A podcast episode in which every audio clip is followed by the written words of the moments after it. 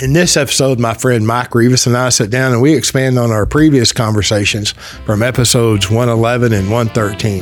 We had fun. Hope you enjoy listening. Thank you.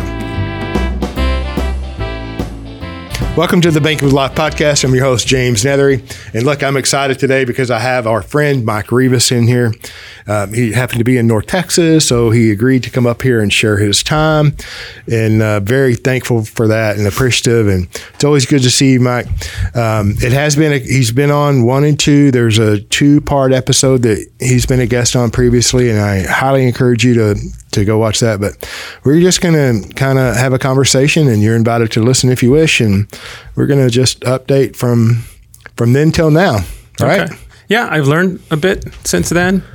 But one of the things that, the reason I brought this up in one of our conversations was after that aired, a few people contacted me, one through your office, and then other people just tracked me down somehow by my name and found my email, and I got a few emails. Wow. And I did meet with some of them either on the phone or a Zoom call, and they were asking me questions about stuff that I said, and I was like, I thought I was clear on that. So I went back and watched it, and I did exactly what I told you I was going to do. I was going to act like Doug from the movie Up, where I'm trying to make a point, then boom, I'm over here. I'm on this tangent. I'm that tangent.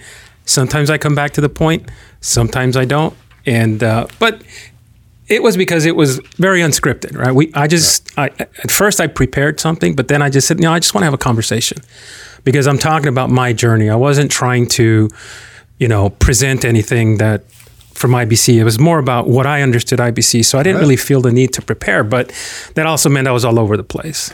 So the message wasn't as clear as... That's the way I speak. I'm all over the place. Yeah. I have a hard time remembering to come back and wrap up a point sometime, but maybe the listener can, listen to it more than one time, or maybe make a time stamp wherever we start.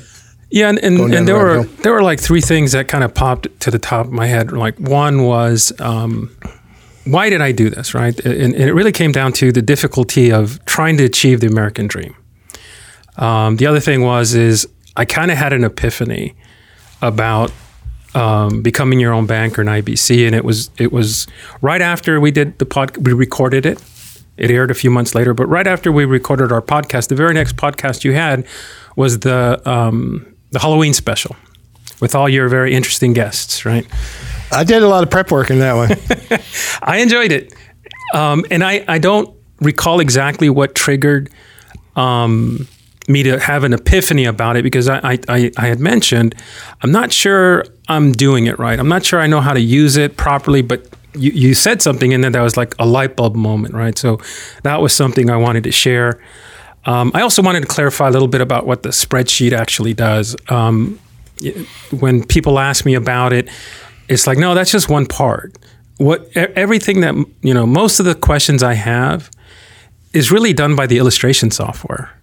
And that is a component of my spreadsheet, but that's not why it's made. Right. If I need an illustration, I'll just ask for one, ask for an enforce, but that's not what it does. And so a lot of questions were based around that. And I said, no, that's not why I spent so much time on the spreadsheet. And so I just kind of want to clarify some of those things and explain it. And I saw your recent Q&A. And so for some of your guests who don't want to spend more than, 15 minutes or whatever the guy said, like, your videos are too long. I mean, I was. Oh, yeah. All right. So there's something on the internet called TLDR. TLDR? Too long, didn't read. Oh, yeah. It's basically you just summarize it, right? And so... The points I was trying to make was that traditional vehicles to retirement are not reliable. We have to kind of unlearn what we were taught in order to look out for what's in our best interest. But that's very difficult to do. Very. Actually, unlearning is more difficult than learning. Mm-hmm. Very often. Yeah, you tend to have what they call confirmation bias and look for things that confirm your way of thinking rather than challenge your way of thinking. And that's just human nature. The other thing that I had to learn, you could say the hard way, is policy illustrations are not IBC. They're not the same thing, right? a 20-minute, what I call sales pitch with an illustration, is not IBC. It is not. And I think that's what most of us are exposed to, because for whatever reason, these types of presentations of IBC are either funded better, have click funnels, whatever. That's most people's initial exposure to it, is that you're interchanging IBC and Becoming Your Own Banker with a policy. They're not interchangeable. They're not the same thing. And so that was one thing, you know, I tried to talk about. And one of the things you've mentioned on several occasions is, you know, the policy is not worth the paper it's printed on. The minute you hit print, it's already inaccurate. And I didn't quite understand why you said that. Like, why? Did dividends change that fast? I didn't understand. Right. But when I thought about it, and my personal experience, I knew that to be true because there are like three things that have to line up perfectly or have to be in a perfect world for that policy illustration to be correct. And they never are. Number one, you have to get basically the health rating that it says. We don't all get that rating. I personally did not. All of the policy illustrations I got, I was below that, right? And I agree with you. The illustrations that you received in general, were they illustrated at standard or preferred, or do you recall? Whatever the level is below the highest. So whatever the highest level is, super one level. Preferred, generally. And rating, different companies have different ratings, right? Mm-hmm. But basically we have standard, and then preferred, super preferred. They can call it different things, top tier, ultra preferred. Mm-hmm. There's different language in the industry. And the reason I ask this is because that gives you the highest death benefit. You know, it'll comparatively, it'll illustrate, you know, higher cash values over time. And everybody wants to be preferred. Yeah. Everyone wants to be preferred. And I'm thankful that I can still get standard. So I'm going to keep buying until they say, no, James, you're uninsurable.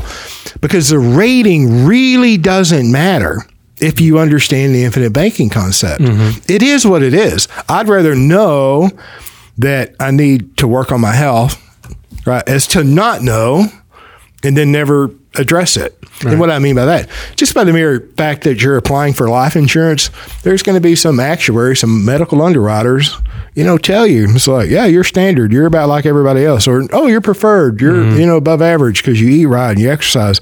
Or you're all American. You know, you're a little bit portly and you could stand to lose some weight. And if you don't do something about that, nothing's going to change. Right. I don't want to... I'm coming back to my point that it's very common to see preferred illustrations when that's not what we typically are. You know, if you're 20, 30, an athlete, maybe.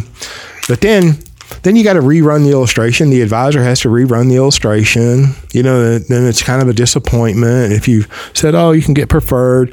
I mean, why go through all that? Right. Anyway, sorry. But. Well, and I attribute that to trying to sell from the illustration. They're trying to earn your business through an illustration. And I was one of those people, right? I fell into that trap. So yeah, you got to have a good health rating. No guarantee you're going to get that, right? So that's one perfect assumption you have to make about the policy illustration. The second one is that the policy will perform as noted, right? That they will have that dividend. And most of them, the non-guaranteed, as you mentioned, is like the current experience, not an average or not a high-low, whatever. And so it's the best case scenario as of today. We're assuming today it's going to be just as good today, tomorrow. They don't know that, right? Yeah, so as if nothing changes in the future.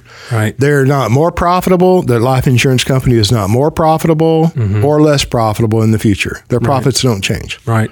Right. Well, we know that's not going to occur. And then the third thing, which is the most important thing, which is why I created my spreadsheet, is your performance with the policy. Are you going to pay those dividend or those premiums? You know, max fund or whatever it's illustrated on time. You're not going to have a bad year where you can't make that payment. It's going to impact your dividend, right? And they don't show that. They show you the perfect illustration. They're trying to sell it from you, but that's not IBC.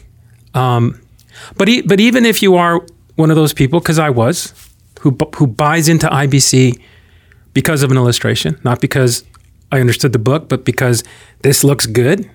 Even if you are one of those people, I would strongly, highly recommend your partner, Mr. Griggs, recently put out a 7-part series on the, what is it called? The whole life insurance mechanics from the perspective of becoming your own banker, not most cash value, not this, not that, just from the perspective of this is a tool or mechanism to implement these concepts. So what is the concept? What is the tenets of the book dictate or strongly recommend how you create this tool, right? And so it was eye-opening because I was unsure.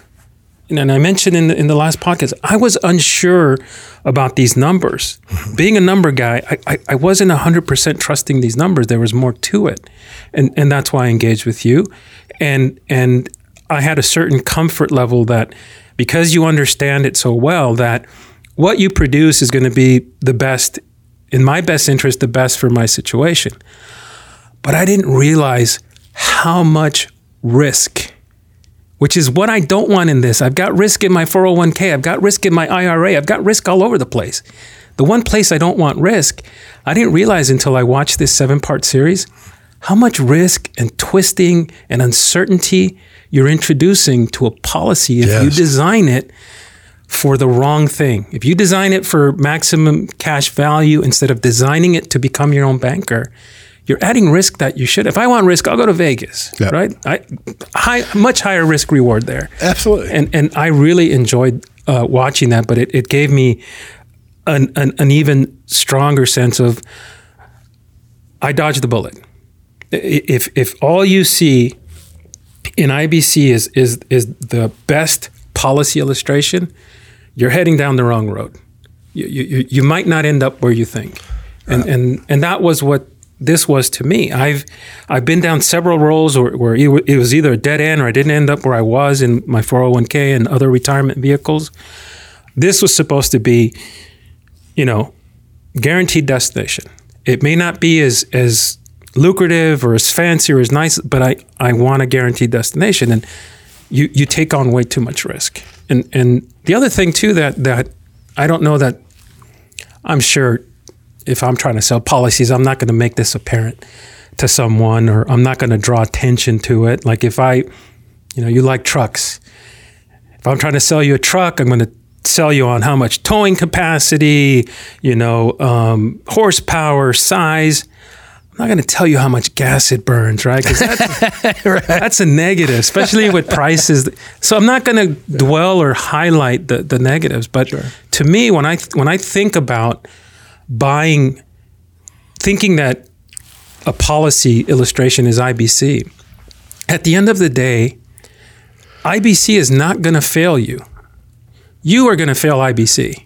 Either you're not disciplined, or you get sold on, a shiny policy or what have you. And so those risks aren't, clear. And so that's one of the things that I really appreciate. And I alluded to, but I didn't make it quite clear the last time I was here is, I said you were a terrible salesman because you weren't. I relish that statement. Thank you for saying it. I was a little shocked, maybe a little hurt, but I love that. The reason I said that is you weren't trying to sell me a policy. You weren't trying to dazzle me with an illustration. And that's the difference I appreciate between you and everyone else I ran to. Everyone else is trying to sell me an illustration with IBC, kind of scribbled over it, versus you're trying to help me become my own banker. That's the biggest difference. With you and your team, you're a guide for me to become my own banker. Everyone else is just trying to sell me a policy. And that's the weed eater. That story I told you, the video of this is Nelson Nash. Around the 32-minute mark, he tells a story about logic. And the weed eater is the key component to that story. The illustration could be considered the weed eater. That little bit of information could lead you to make a completely bad call, even though you're logically looking at it. It's not enough information for you to make the right call on this. And so you know, for the person that only wants 15 minutes, that's the gist of what I wanted to get across. There's more detail to it, but that's kind of... Well, I love that. Thank you for the kind words. I greatly appreciate that. I mean, we write a tremendous amount of life insurance, and I'm appreciative and thankful. But it's the people that you get to work with, right? It's the people and the things that they do and the things that they don't know that they can do. And they understand and see that it's like, oh my gosh. I mean, that's life-changing for them, their families, as well as me. And it's exciting. You know, it's very common. You mentioned, you know, not really sure how to use it or what to do. And, you know, part of the reason I love history, but part of the reason I did the October, you know, the Halloween special that you mentioned is it's a parody, right? And I believe that good comedy is based in truth. I'm not saying I was overly funny, but I did a parody on purpose. You know, if you're going to bedazzle me with a great big exotic illustration and I don't know what's going on behind the numbers, and most people can't build this machine of truth that you have. I mean, they don't have your abilities to put that machine together, right? So, and not that they're not analytic; they could be very analytical. But you spent, you know, a considerable amount of time getting illustrations from the internet or wherever they came from and entering this data into the machine that you built. And I love what you said too. It's what you do. You know, it's, you are going to have a greater bearing on the results of a life insurance policy than even the life insurance company. It's the action of the owner. Well, and it takes a process of time to figure that out or to see that, for that to become apparent for all of us. But if I'm going to make a decision based on a 30-second TikTok video or 1 minute, you know, I don't know all the social media platforms out there. And I hear regularly that these are too long. And I get it. And I also understand that I speak slow. You can speed up the play, right? you can do it 1.5 or 2 times, and then you can stop it and pick it up later. I think it's worth doing that. If you listen, especially to people like you and the previous guest, I think we mentioned Barry Dyke earlier, and then it is, and then Ryan Griggs's content, it's out there at no cost. You know, take the time to vet it, to see if it even makes sense or not. But to have a bedazzled illustration, if I'm just trying to go cash on cash in 1 year or year one, year two, year three, year four, if I'm only focused on that, to make that happen, right, to massage that illustration software, to manipulate the software, and I'm not necessarily saying the manipulation in a bad, you know, context. But what has to be done there, you're introducing fragility into that policy. And the more you do that, the more fragile it becomes. And the longer it's in existence, the more fragile it becomes. But it doesn't show that on the illustration, right? So if I see this great big, you know, I'm all in on this idea and I'm focused on the numbers, you've already made a bad decision. And it's because you don't know what you don't know. Right? And maybe whomever presented the illustration doesn't know what they don't know. Right. Maybe they don't know what happens in the future. It isn't going to be tragic in every case. No, but you don't want to be the individual, you know, talking about underwriting earlier, that, you know, 59 years old, and you're forced to enter into another policy because you can't pay enough premium because of the structure of the policy that you own forces you to reduce your premium.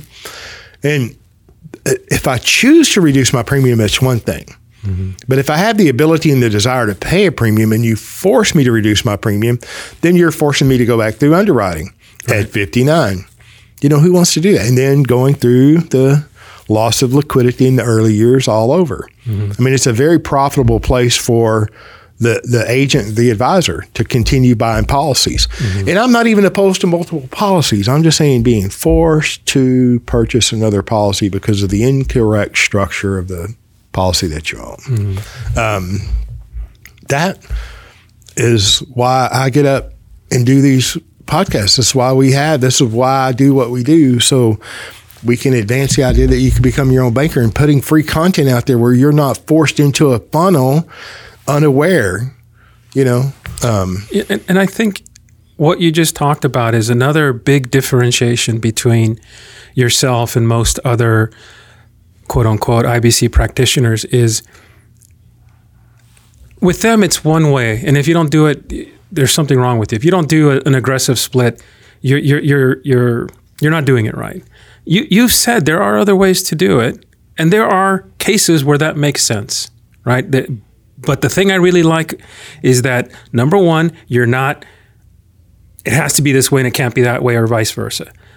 But when someone does maybe go against your advice, you at least explain to them why. Like you said, if you're, you know, if you have a huge need for capital, like you're opening a new chain in your restaurant, yeah, maybe you do want as much cash on cash as possible. But like you said, if you're thinking long term, if I'm buying a policy thing, I'm going to fund it for, 30 something years, then that doesn't work for you. Mm-hmm. But if you insist, you will explain to them clearly why, what the risks are, and if they're comfortable, so be it. So I like the fact that you're not totally against something. You understand there's a place for it, and even when you don't think, it's the right thing for someone, at least you'll convey to them why the risk is, and ultimately it's it's the person's decision to make. Yeah, so I that's something else I appreciate that you do. You're not absolutely not. I don't even want to talk about it kind of thing, because that's how some people are. If you don't do the way they do it and with the company they want to do it with, mm-hmm. yeah, we don't. You don't really have any other options. Like, well, yes, I do.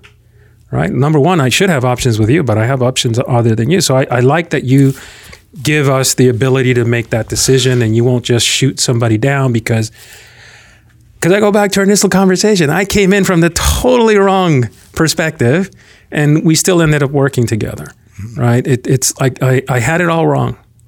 And through our conversations, I started to filter out the noise, clear up the fog, and I ended up where I think was the right place for me, right? I agree. The next guy that picked up the phone, maybe he had, it works better for him for an aggressive poly or a less aggressive policy, what have you. But, you took the time to figure out what my needs were. And also helped me talk through and understand that what I thought I wanted or what I wanted was not what I needed. Because if you peel back, well, you want this, why do you want it? And when I explained to you the whole purpose of me trying to get my financial house in order, I said, oh, okay, that's your goal, right? And so we kind of refocused from what I wanted to what I needed to accomplish my true goal, not the front, not the one I thought I needed. So that was very, very different. Because like I said, most other people that I spoke with was just 20 minutes. How much? How long? I'll send you several illustrations, right? Because most of the agents I work with would present me with one company and either different products or different writers or whatever, different iterations of the same one based on that 20-minute conversation. Did they ask anything about what I was trying to do with the policy? No. How much premium can you pay and for how long? Good enough. I'll send you an illustration in 20 minutes. Yeah. That's how most of my conversations went. Wow.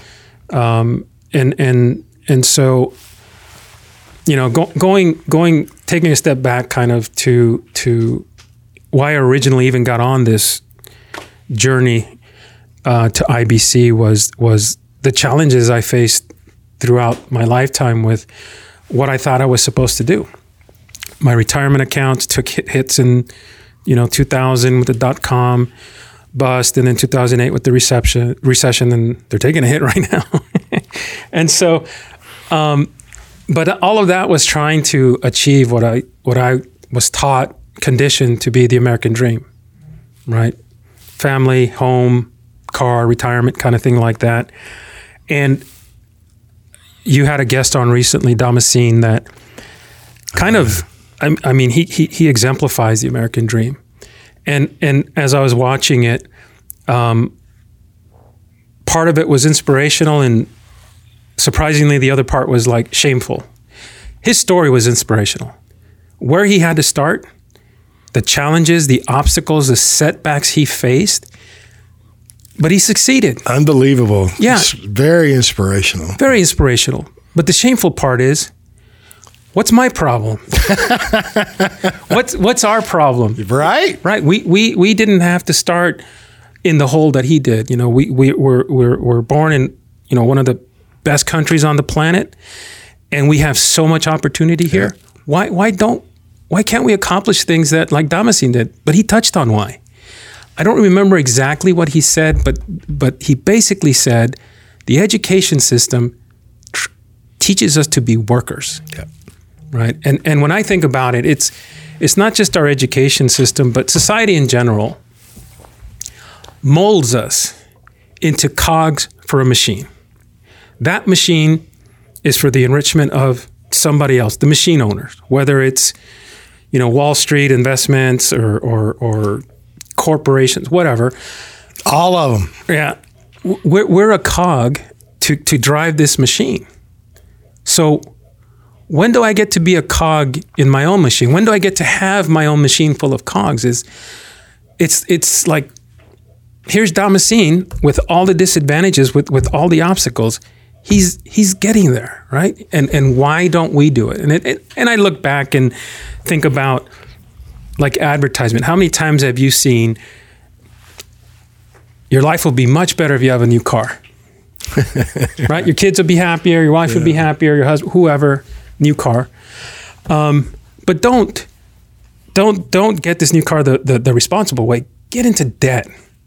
Right? Because right after they show you this beautiful car, they'll tell you, you know, the first 15 seconds of the commercial are the same. Beautiful car, beautiful series. Then the next one, depending on what interest rates are like, you know, rent or buy now, lease now, they give you the, you know, some terms and conditions that you can buy, you can enjoy it now and pay for it later. And sure. That's how I was conditioned, right? I had credit card debt, all kinds of debt. And that kind of hurts, right? It makes it difficult to realize and create your machine to benefit you, you know, with either you as a cog or other cogs generating to the benefit of yourself. And even when you do it right, there are a lot of challenges. The biggest reason I started rethinking what am I going to do about retirement, right? Because the general way of doing things is you work until you retire. Some people, you work until you die, right? But you work until you retire. Retire with what? What am I supposed to do when I retire? How am I supposed to maintain myself, right? Oh, that's easy. Retirement plan, right? Okay, well, how is that working out for people? Majority of people, I forget the exact percentage, are forced to raid their retirement account before it's time. Medical emergency, whatever. Life happens. And you end up raiding it. Most people don't save enough in the first place. But let's say you avoid those pitfalls. You put enough away. You don't rate it. I had some numbers, you know, at the top of my head, but I wrote them down just so I had them right. About 61%, right? Majority, 61% of global stocks destroy wealth. Meaning 61 out of 100 companies, you're going to lose money. All right? That's scary. I don't have an even shot at this. I have less than an even shot at it, right? Studies have shown, like the numbers I have from 1994 to 2016, global stocks produced about an average 7.3%. If you remove just the top 10% of those stocks, that return goes down to 2.9. Oh, and then that's still an average. Right, still an average. Let's look at the actual. Yeah. If you remove the top 0.25%, the top 25% of these global stock, your return is a negative 5.2. So you got a tiny target, a tiny bullseye you got to hit. Good luck with that. Yeah. Right? While you're working, enjoying your family, traveling, doing whatever it is you like to do. Mm-hmm. Yeah, go ahead and try to hit that narrow bullseye, right? And hope that nothing changes. Yeah. Yeah. And another story from, like, was it 1990 to 2018? Only 1.3% of global stocks were responsible for producing any gain over a T-bill. That tiny fraction is what made up everything over T-bill. Are you invested in that? Right. Does anyone know what it is after, you know, before the fact? And so it's very, very difficult. Even if you do it the way you're supposed to, it's still uber challenging, right? And then one thing that they tell you is the safest way is to invest in index funds, right? Like the S&P 500, we touched on it before. You're picking 500 out of over 3,000 companies. What guarantee is it that those 500 ones are the right ones? And I thought that there was some algorithm, right? Some computer algorithm that says, oh, okay, this company for whatever metrics or KPIs is falling out of the index, we're going to replace it with that one. It's not, it's a committee. Stock pickers, right? Or investment people. How is that different than... Yeah, the valuation of the company too, that changes all the time. yeah, and in the industry, yeah, and so those kinds of things made me think. All right, I got to use someone who knows. Like I can't. This is too important for me to do part time, and I've got to use a, investment advisor, financial advisor, whatever. And all this is going on while we're aging, right? The older we get, the more we recognize and consider our mortality. Mm-hmm. The older we get, that time horizon, it adds pressure. Right. And most of us are taught, trained, conditioned to trade our time for money. Yeah. That's our most valuable asset. There was a saying, if you don't make money while you're sleeping, you're going to die, working or something like that. But if you cannot figure out a way to stop exchanging your time for money, when are you ever going to be able to get out of that situation? When are you ever going to feel comfortable and secure? Because like Damascene alluded to, what if I get sick? What if I'm in a car accident? Then you're in troubles. And so there has to be another way to do it besides the way we're teaching everyone today, right? It's like there's only one formula, but it's clearly not working. So what are we supposed to do? I just want... Well, it's reassuring to know that cash values in a dividend-paying life insurance policy, properly structured for you individually, whomever you are, whatever it is you're doing, that makes sense for you, right? The cash values only go one way. Mm-hmm. Einbahnstrasse. It's a one-way street. Yeah. So this is Wednesday, right? Mm-hmm. They went up last night while I was sleeping. Mm. They're increasing as we talk today. When the markets were closed on Sunday, the cash values were going up on Saturday night. Well, on the flip side, from last night to this morning, my 401k went down. Cash values went up. It's been going up for a while. Yeah. Maybe, I'm just making a side comment. Mm-hmm. That's very reassuring that when you're not dependent upon something that has no guarantee. Yes, there's a history. I get it. And you can't control it. Where you look at the life insurance policy and it's going to go up anyway, mm-hmm. 24 hours a day, and 7 days a week, 365 days a year, forever, until we graduate, right? Mm-hmm. Because the life insurance policy matches your life. Okay. Well, then there's a death benefit, net death benefit, even if I've, accessed a lot of the capital through loans or withdrawals, there's still going to be a net death benefit that passes to my people mm-hmm. or whomever I love and care about. Maybe they're an entity. So there's an action beyond, our life expectancy is all I'm saying. Mm-hmm. But now, when you get to the point where you don't care what the market is or isn't, what the interest rates are or are not. I can't control them anyway. Right.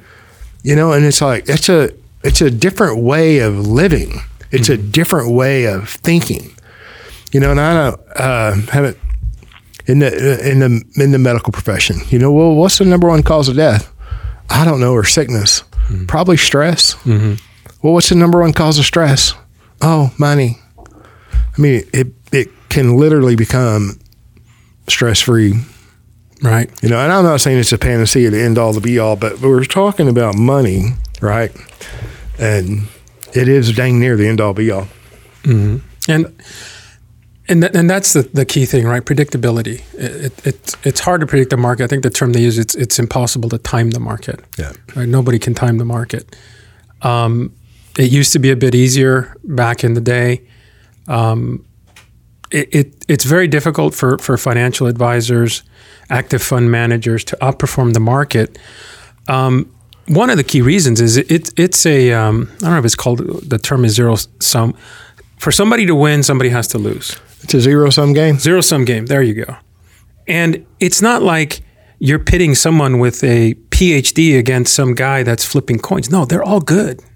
The competition is there.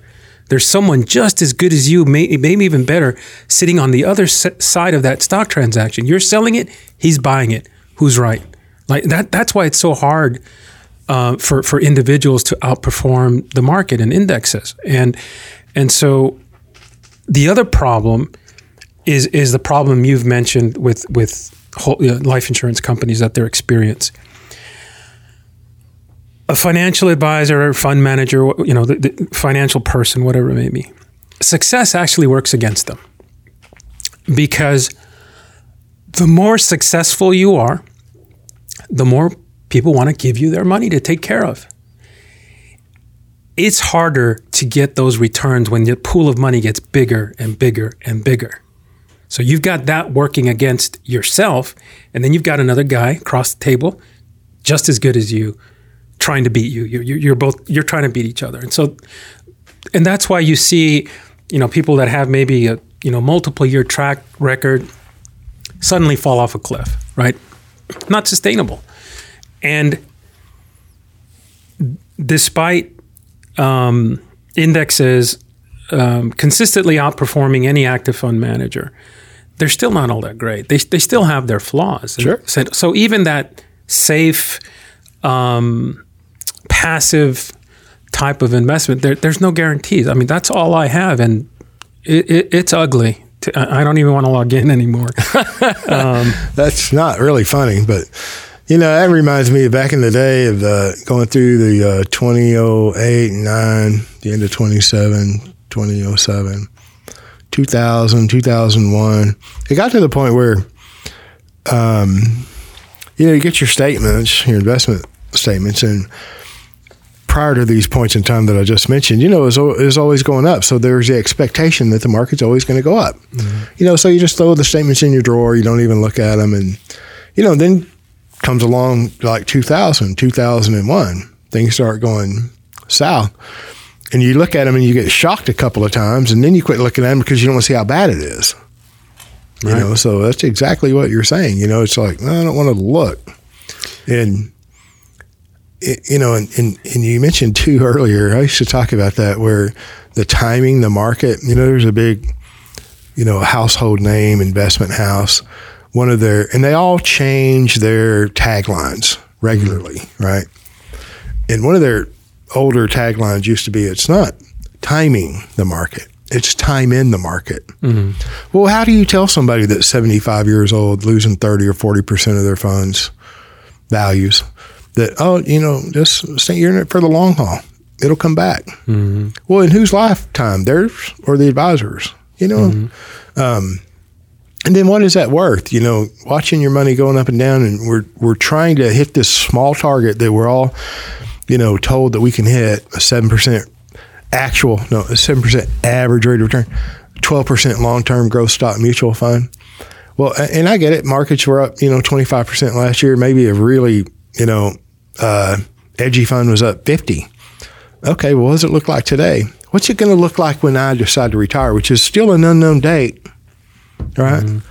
What's it going to be then? Right. I don't know, and you don't know either. Even with life insurance, I don't know. I don't know what the cash values are going to be when I decide to retire, because number one, I'm not going to retire. I'll graduate and I'll work until, you know, I graduate. I may change the way I work. I don't even know that date. How could I possibly know what the cash values are? I just know they're going to be larger then than they are today. Yeah, and you touched on what's, I think, should be, if not is, scary for a lot of us, you know, at my age, is what if I retire at the wrong time? What if I retired January this year? Damn, that would have sucked for me, right? If I retired, you know, January of 2020, when we had that huge dip, I would have been, oh my goodness. So Yeah, you're right. There's no guarantee. There's no predictability in that. And that's why I was thinking there's got to be a better way. Yeah. Right. And after reading Becoming Your Own Banker, Building Your Warehouse of Wealth, and to a certain extent, Pirates of Manhattan, there is a better way. There's clearly a better way. It's been there. There's actually more than one better way than what we've been taught to do. And I mentioned it before on more than one occasion. I'm so thankful that I was able to get through the noise, lift the fog, and work with you and your team. You know, I feel fortunate to have that opportunity because you're guiding me on that path to becoming my own banker. You didn't just sell me a policy, right? You're not a salesman. You're not just trying to sell policies. You know, my interaction with you is I get the impression you want to be a guide for someone, your clients, to become their own bankers. And that is invaluable to me because I can't figure out a better way, right? The way I was taught, the way I've been doing for my career now 30 years, I think I've had a retirement plan for 27, 28 of those 30 years. It's nowhere near where it needs to be. I just keep seeing it. And then it takes a lot longer for the drop is quick. Yeah. The getting back to even takes a long time. And then just when you get a little bit above even, you're feeling pretty good. You know, it's like, there had to be a better way.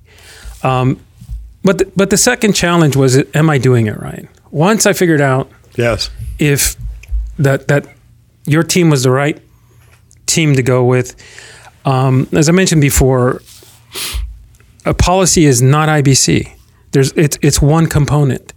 It's a key component, but understanding how to properly become your own banker. And I mentioned in the last podcast what I do because of the environment I program in. It's very different than computer programmers. I program an environment where the end result, no matter how many variables you stuff in there, no matter if you're adding 1 and 2, or you're doing some complicated proportional integral derivative control or calculus, at the end, it's either true, false. All of that stuff has to come out true, false in the environment I work in the industrial, what they call PLC, programmable logic controller. It's just a true, false machine. You can put a lot of complicated stuff in there, but at the end, it comes out true, false. And I mentioned in the last podcast is, how do I do that with infinite banking? How do I make a decision on, should I be doing this or should I not be doing it? How do I get all of this stuff down to true, false? It's like, how's that going to happen? And as I mentioned during your Halloween special,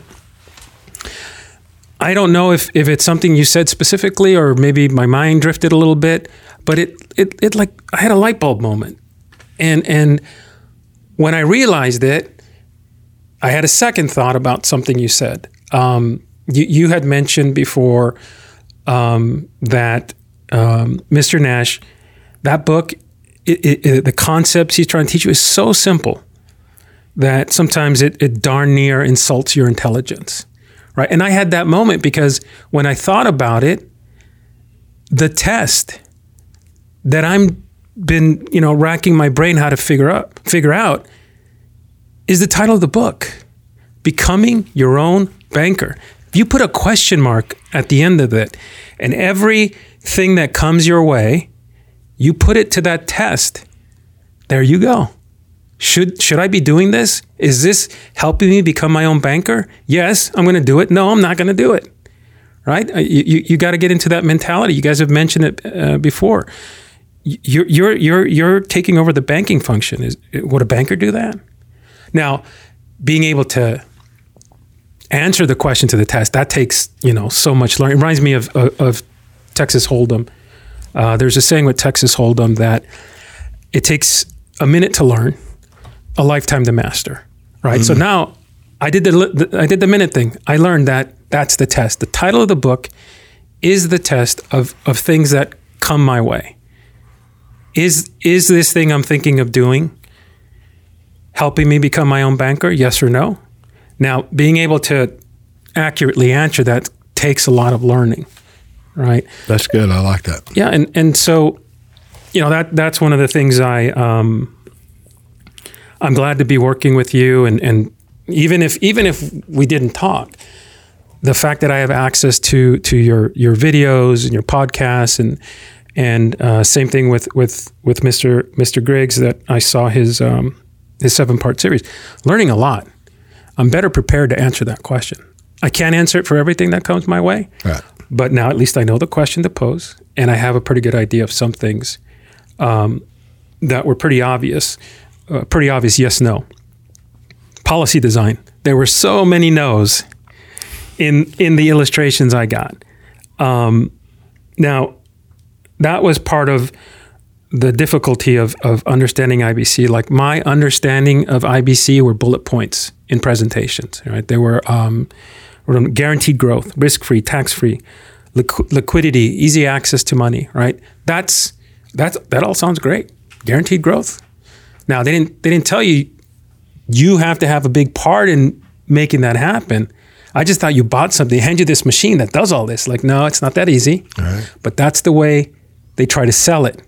You bought this policy is that machine, and it's just going to do all these things. Like, no, it's not.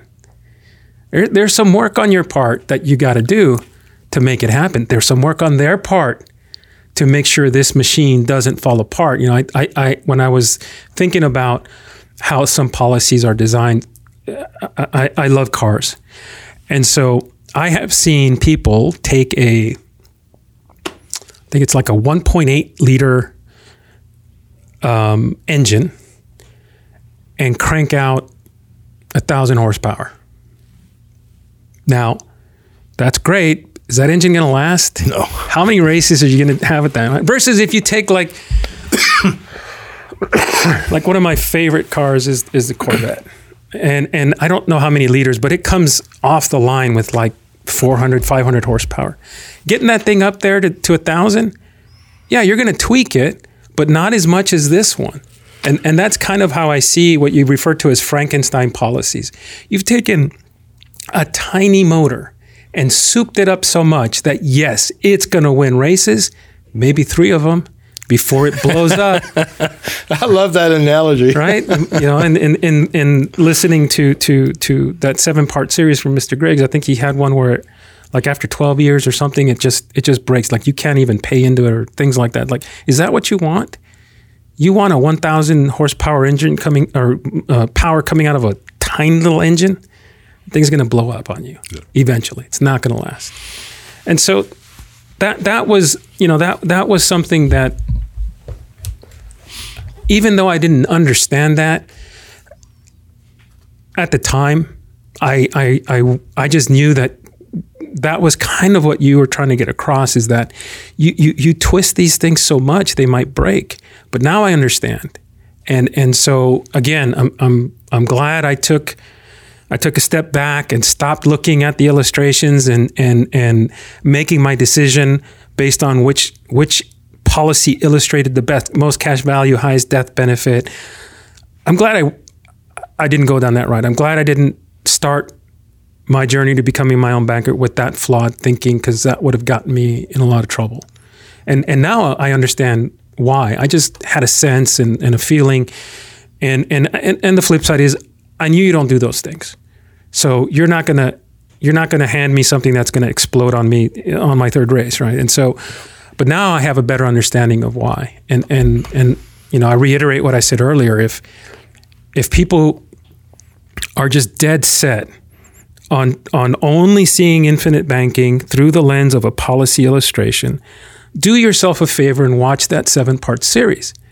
He explains in detail the risks you're taking by souping up a policy, juicing up policy so much with such a small base, like a small foundation. I think that's the example he used, is if you build a house on a foundation that's like 6 inches thick, it'll dry fast, it'll be ready to go. You can put something on there, right? Versus if you do one that's like 18, more expensive, more material, gonna take longer to set. But let's say on a 6-inch foundation, you can put a 1-story house, 1,500 square feet. You want to put a 2-story, 3-story, 3,500 square foot house? You better have started with that 18-inch foundation. You want it to last. Right. And you want it to support the weight, in this case, the growth. You know, do yourself a favor. Even if you're going to take the what I, my opinion is the wrong approach to infinite banking through the lens of a policy illustration, at least do that. Understand the risk you're taking, because I didn't feel comfortable when more than one agent said, you don't have to worry about that. Like, I don't understand. The definition is here. It's in the illustration. It says, this is in my policy design. I don't quite understand what that means. And what does it mean that it is expected to, anticipated to? That's not a guarantee. That makes me uncomfortable. If this was some other thing that is kind of like a nice to have, it'll be great if it's there. Okay, I'll take a little risk, but not here. This isn't an arena where I want to have some risk. I have plenty of other investment vehicles where I'm taking on plenty of risk. But then again, one key difference between yourself and others is you understand that there may be somebody that likes to gamble, that has very specific needs and maybe only needs to win two races. So yeah, let's pump this little engine up to 1,000 horsepower. Right. I only need to win two races. After that, I don't care. But someone like me, you know, I think when we talked, I need to win 17 plus years of racing, right? You took my specific needs and designed a policy according to that. So Mike and I go a little long on this conversation because it's so good. We're going to end it here, and we're going to pick it up on part 2. Thank you for listening.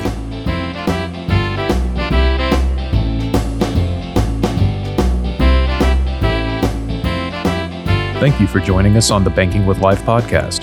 If you're watching on YouTube, make sure to like and subscribe and click on that little notification bell. Otherwise, join us on Apple Podcasts and Stitcher for weekly content.